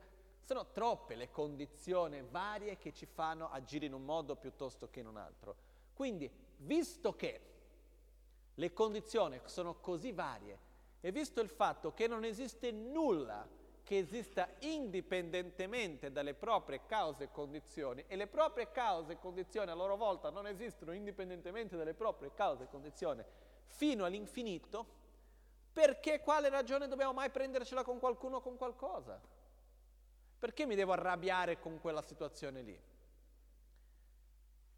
Questo perché? Perché noi di solito quando ci arrabbiamo con qualcosa, con qualcuno, vediamo il nostro oggetto di rabbia come se fossi di esistenza solida, come se esistesse in quel modo da sé. Non siamo per nulla consapevoli dell'interdipendenza tra tutte le parti, eccetera, eccetera, eccetera. Ok? Quindi quello che accade è che quando noi ci arrabbiamo, l'oggetto di rabbia lo vediamo solido come la roccia, mentre in realtà è effemero come l'arcobaleno. L'arcobaleno c'è o non c'è? C'è. Si può vedere? Sì. Però se va, se va a cercare a prendere l'arcobaleno, non si trova. La stessa cosa, il nostro oggetto di rabbia, c'è o non c'è? C'è. Però se andiamo a cercare dov'è il colpevole di quella situazione, e andiamo a cercare, cercare, cercare, cercare, lo possiamo trovare? No. Perciò ricordiamoci, quando ci arrabbiamo, il nostro oggetto di rabbia è come un arcobaleno ok? Non c'è. C'è, ma non c'è. Ok? Se noi riusciamo a comprendere questo, non c'è più ragione per la quale ci dobbiamo arrabbiare. Perché tanto le cose sono come un miraggio, sono come qualcosa che non è solido così come noi vediamo. E nel momento nel quale noi riusciamo a togliere questo aspetto di, come si dice, solido dell'oggetto, solidità dell'oggetto, la rabbia svanisce. Ok? Quindi è questo quello che Shantideva ci sta guidando. Quindi lo leggo un'altra volta. Per cui ogni fenomeno dipende da altri fattori, dipende da altre cause e condizioni, che a loro volta questi fattori sono dipendenti alla loro volta, sono dipendenti da altri fattori allo stesso momento, modo. Nulla esiste autonomamente. Avendo compreso ciò, non dovrei andare in collera, non dovrei arrabbiarmi, con fenomeni che sono simili a miraggi. Ok? Chiaro questo? Chetso lame kutse rabden chi namkar trile chochur gepa dang lo san tempe dreme sasum gi drove munse tato ne gyurci. Una sola cosa. Ricordiamoci, prendiamo questi concetti, questi insegnamenti e ricordiamoci di metterli in pratica nella vita di tutti i giorni, perché tenerlo qui dentro è bello ma non serve a molto, ok? Just remember, please take these teachings, this understanding, and bring them to our daily life, because to keep them in the book is beautiful but not so useful, okay? Chancho semcho ma ke panam ke gyurchi ke pa nyampar me pa yang konto pelwar sho. Nimo dele tsendele nime kuyan delek shing Nyensen takto delek pe kuncho sumke jinge lo kuncho sumke ngodrup tsol kuncho sumke trashisho At dawn or dusk, at night or midday, may the three jewels grant us their blessings. May they help us to achieve all realizations and sprinkle the path of our lives with various signs of auspiciousness. All'alba o al tramonto, di notte o durante il giorno, possano i tre gioielli concederci le loro benedizioni, possano aiutarci ad ottenere tutte le realizzazioni e cospargere il sentiero della nostra vita con molti segni di buon auspicio. Trascidile. Oma unten ba la me sangye rinpoche, kyo ba la me tamcho rinpoche, driba la